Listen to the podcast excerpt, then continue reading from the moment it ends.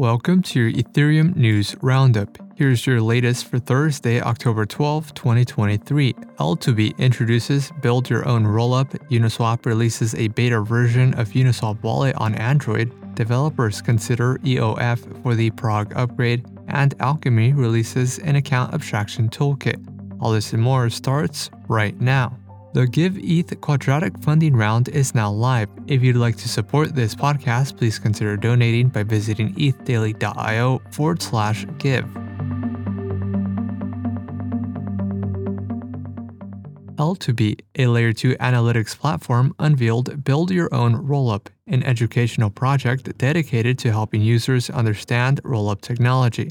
Build Your Own Rollup offers a stripped down version of a sovereign rollup incorporating three main components, which are a smart contract, a node, and a wallet. While Build Your Own Rollup does not enhance Ethereum scalability due to the intentional exclusion of a state root verification system, it prioritizes simplicity. The tool simplifies various network interactions, such as transaction signing, event fetching, and fee sorting, allowing users to dive into and learn from rollup architecture and source code. Uniswap launched a beta version of Uniswap Wallet for Android. To gain access to the beta release, users can join the waitlist at waitlist.uniswap.org. Uniswap Wallet supports swaps on Ethereum, Polygon, Arbitrum, Optimism, Base, and BNB Chain.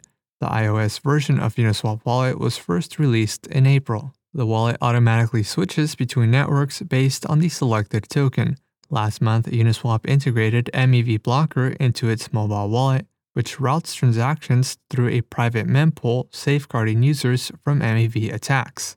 During this week's All Core Devs call, core developers debated whether the Prague upgrade should prioritize Ethereum object format or Verkle trees. Prague is the next upgrade after Dencun. EOF is a collection of EIPs that introduce an opt in container for EVM code. The container improves code validation and enables new functionality. Verkle trees is a new data structure that provides smaller proof sizes and makes stateless clients on Ethereum more feasible.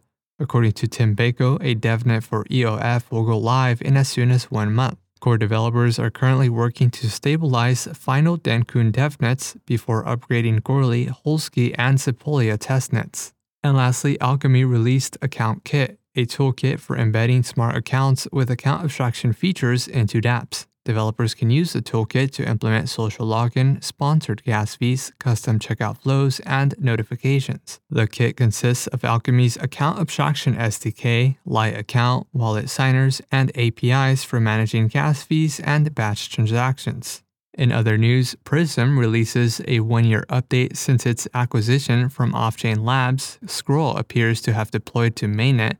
Trezor releases a new hardware wallet called Trezor Safe 3 the USDR stablecoin depegs, and MetaMask integrates a crypto to fiat on ramp powered by Stripe.